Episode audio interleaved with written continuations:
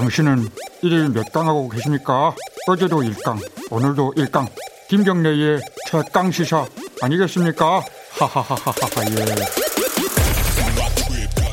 예. 네, 김경래의 최강 시사 듣고 계십니다. 아까 말씀드린 대로 최근에 대권 도전 의사를 밝히고 개혁 보수 기치를 내걸고 활발하게 활동하고 계신 원희룡 제주지사 좀 연결해 보겠습니다. 예전에 원희룡은 잊어달라. 보수의 새로운 시대 정신을 만들겠다.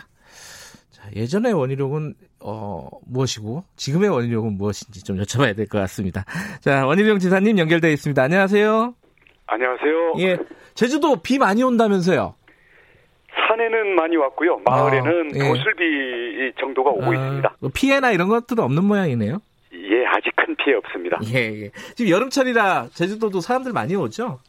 예, 많이 오고 계시네요. 예, 여러 가지 걱정이 많으시겠습니다. 코로나도 그렇고, 그죠? 예. 오늘 그 얘기는 조금 이따가 시간 남으면 하도록 하고요. 사람들 궁금한 부분들부터 좀 여쭤보겠습니다. 이게 무슨 얘기예요? 예전에 원희룡은 잊어달라. 아니, 본인이 본인을 부정하면 어떡합니까, 이거? 새로운 모습으로 발전하겠다는 얘기죠. 네, 그러니까 어떤 모습으로 발전하시겠다는 뜻인가요? 구체적으로 좀 청취자분들에게. 예전에 원희룡은 사람들이 보기에는 똑똑하긴 한데 네. 혼자인 것 같고 또 서장파라는 이름을 국민들이 붙여줬잖아요. 예. 개혁파의 이름이긴 하지만 이 세력과 무게가 아직 좀 약하다 이렇게 보신 것 같아요. 네. 그래서 이게 단순히 그 개혁을 외치는 것뿐만 아니라 네. 더 낮은 곳으로 또 국민과 또 많은 뜻을 함께하는 동지들과 함께 갈 수 있는 그런 리더십의 모습을 당연히 증명해야 한다고 생각합니다. 그러려면 저 자신이 버릴 건 버리고 새로운 모습을 채울 건 채우고 네. 그런 치열한 자기 발전의 노력이 필요하겠죠. 그러니까 미래통합당에서 주류 그리고 대선 주자로서 입지를 공고히 하겠다. 뭐 이렇게 받아들여도 되는 건가요? 부끄럽지 않은 야당, 또 부끄럽지 않은 야당 후보를 국민들과 당원들이 원하고 있고요. 예. 최종적으로는 이길 수 있는 후보를 이제 기다리고 있고 만들어야죠. 네, 그런 방향으로 노력하겠습니다. 최근에 그 김종인 비대위원장이 뭐 그 전에는 그 얘기를 했어요. 우리 당에 대선 후보가 누가 있냐. 이게 사실은 잠재적인 대권 후보로 거론되시는 분들 입장에서는 되게 기분 나쁜 말일 수도 있어요. 그리고 최근에는 뭐 백종원 같은 사람 어떠냐. 이게 뭐 농반 진반으로 하신 말씀 같은데 이런 말 들을 때는 좀 기분 나쁘지 않으셨어요? 쓴소리를 네. 약으로 받아들이는 사람도 있고 독으로 받아들이는 사람도 있다고 생각합니다. 예, 예. 그러니까 현재로서는 네. 실제 지지율도 그렇고 국민 눈에 볼 때도 야, 딱 이 사람이다. 이런 게 없는 게 사실이죠. 하지만 오늘의 상황이 내일도 똑같은 건 아니거든요. 그만큼 우리가 함께 어떻게 노력하느냐. 특히 뜻이 있는 사람들 네. 예 그리고 의욕이 있는 의지가 있는 사람들이 얼마나 치열하게 경쟁하면서 그 속에서 함께 분위기를 바꿔나가고 예. 국민들의 평가를 받아나가느냐 거기에 따라 달린 거겠죠. 그래서 이 분발을 촉구하는 네. 그런 쓴소리로 보약으로 받아들입니다. 네. 어제 다른 라디오 인터뷰에서 백종원 같은 사람이 되겠다 이렇게 밝히셨다고요? 이건 정확하게는 어떤 뜻이에요? 백종원 씨가 저도 여러 번 만났습니다만. 제주랑 또 연이 있으시죠? 이 백종원 씨가 또. 제주에서 여러 가지 프랜차이즈도 하고 있고요. 맞아요. 예. 아직 실현시키지 못했지만 온 국민이 정말 박수치고 좋아할 만한 아이디어들을 많이 갖고 계시더라고요. 하하, 그래서 예. 그런 부분들을 앞으로 제주에서 같이 하게 될 텐데요. 예. 그걸 따라가지고 제가 만나보니까 예. 정말 그 고등학교 때부터 음식에 대해서 남다른 그 열중과 이 관심을 보여가지고 네.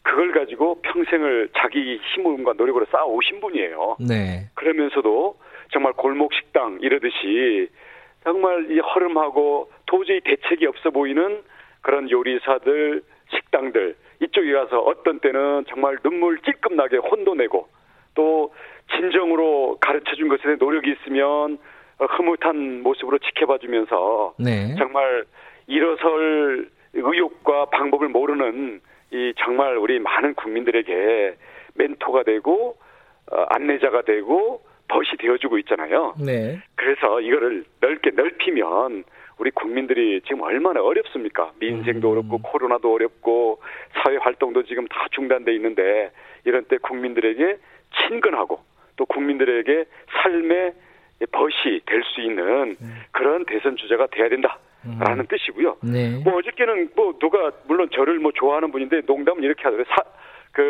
삼행시로 예, 삼행시요. 아, 예. 예, 예. 아, 100명을 갖다 대도 예. 종국에는 원이다. 뭐 이렇게. 그래서 그냥 농담으로 박수치고 그냥 넘어갔는데요.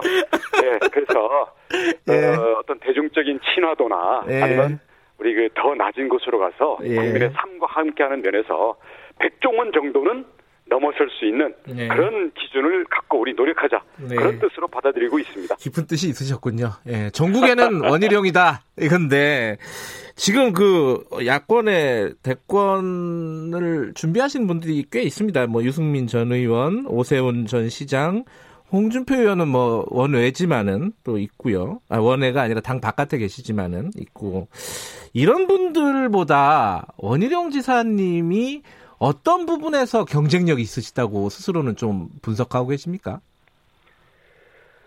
예, 우선 저는 뭐 다른 사람들은 뭐 제가 수석 합격하고 이런 것들 때문에 주로 똑똑한 이미지로 바라보시는데요. 제주가 나은 자신을 볼 때나 저와 함께 겪어본 사람들이 볼 때는 예.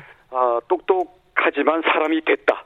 이게 가장 큰 저의 근본적인 힘이라고 생각하고요. 예. 저의 인생을 돌아보면 제주도에 전기불도 안 들어오는 가난한 농민의 아들로 여기까지 왔고요. 예. 그리고 20대 때는 뭐 민주화에 제 자신의 모든 걸 던졌기 때문에 예. 민주화 세대에서 지분이 있다고 생각합니다. 예. 그래서 민주화 운동에 대한 정당성, 죄책감 때문에 사실은 이 보수 진영에서 내세우는 많은 그 인물들이 우리 국민들 전체의 세대적인 감성에서는 크게 봐서는 판판이 나가 떨어지고 있는데요. 네. 다음 대선 그리고 그 다음 대선도 이 기득권화한 586에 대해서 교육, 노동, 정치 모든 면에서 또 기업 이런 모든 면에서 기득권화한 586 세대에 대한 전면전 그리고 민주화 이후에 진정한 민주화 이런 싸움이라고 생각을 합니다. 네. 그러니까 그런 점에서 부끄럽지 않은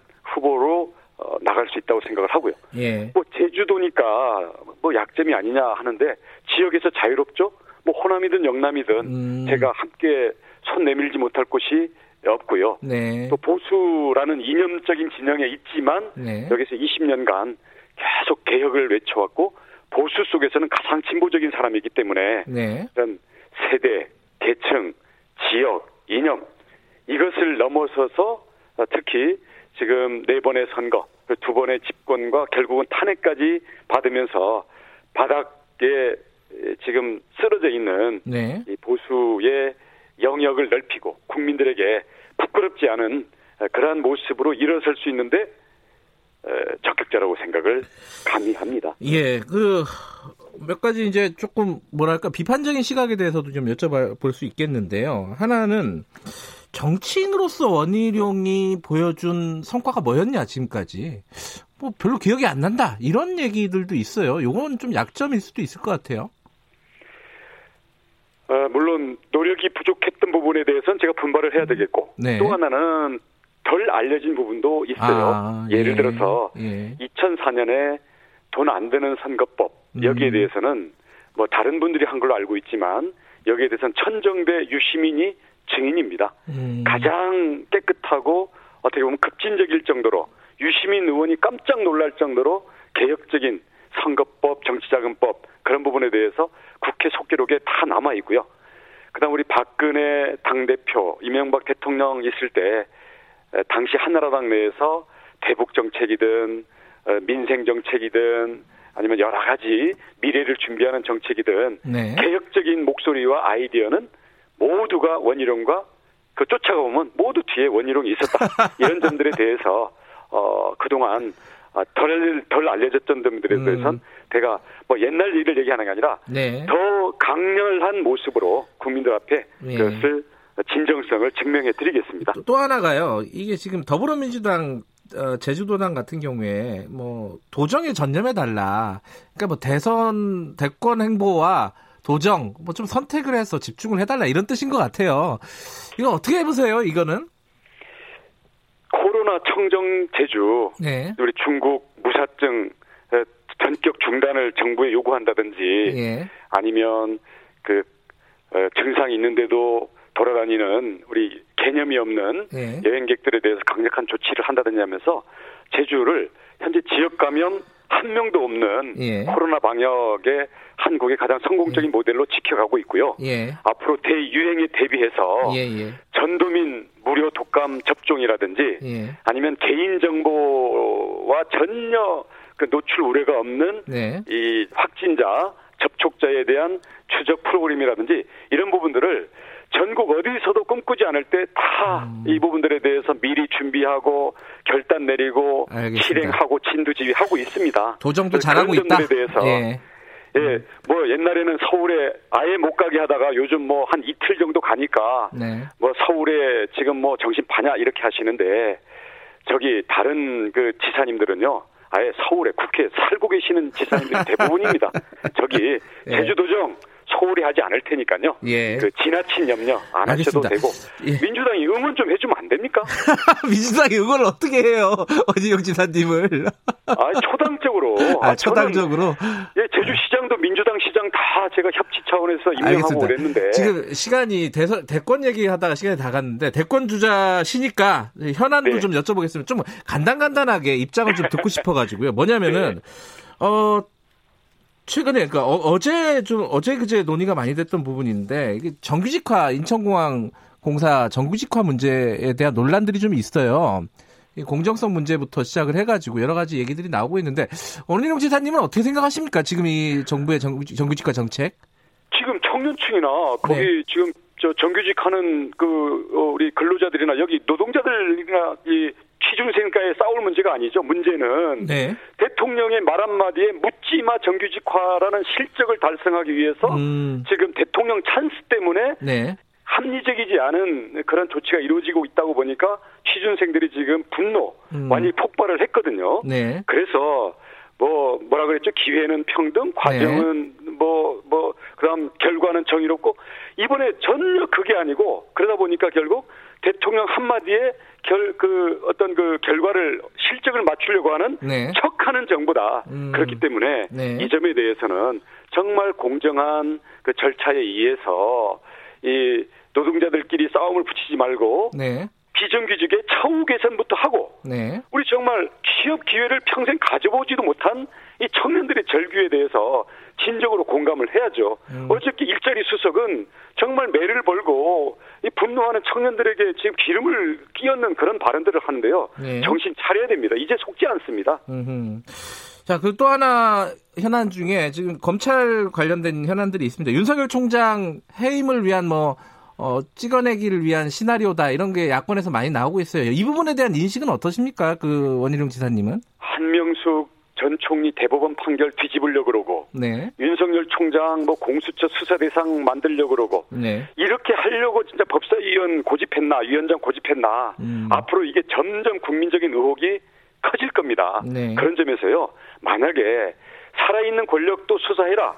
그렇게 하면서 윤석열 총장에게 대통령의 검을 복음을 쥐어줬는데 네. 이걸 처리하고 뺏을 거면은 당당하게 해임을 하십시오. 그래야지 당에서는 이렇게 여론몰이하고 대통령은 이걸 모른 척하고 있고 이렇게 하면 안 되죠. 그런 점에서는 해임이든 신임이든 분명하게 하고 네. 이런 점에 대해서 대법원 판결이라든가 검찰의 살아있는 권력에 대한 수사를 못하게 하는 그런 나라로 만들 거면 네. 그렇게 선언을 해서 당당하게 하시라 이 얘기예요. 알겠습니다. 어제 오랜만에 인터뷰를 저희들이 해보니까 목소리가 달라지신 것 같아요. 진짜 굉장히 힘을 많이 주시는 것 같아요. 힘을 내야죠. 네. 예, 알겠습니다. 오늘 인터뷰 감사드리고요. 다음에 또 모시겠습니다. 고맙습니다. 예, 고맙습니다. 예, 원희룡 제주도시사였습니다. 김경래의 최강시사 1분 여기까지 하겠습니다. 2부에서는요. 더불어민주당 홍익표 의원, 미래통합당 윤영석 의원과 함께 국회 돌아가는 얘기 좀 얘기를 해보고요.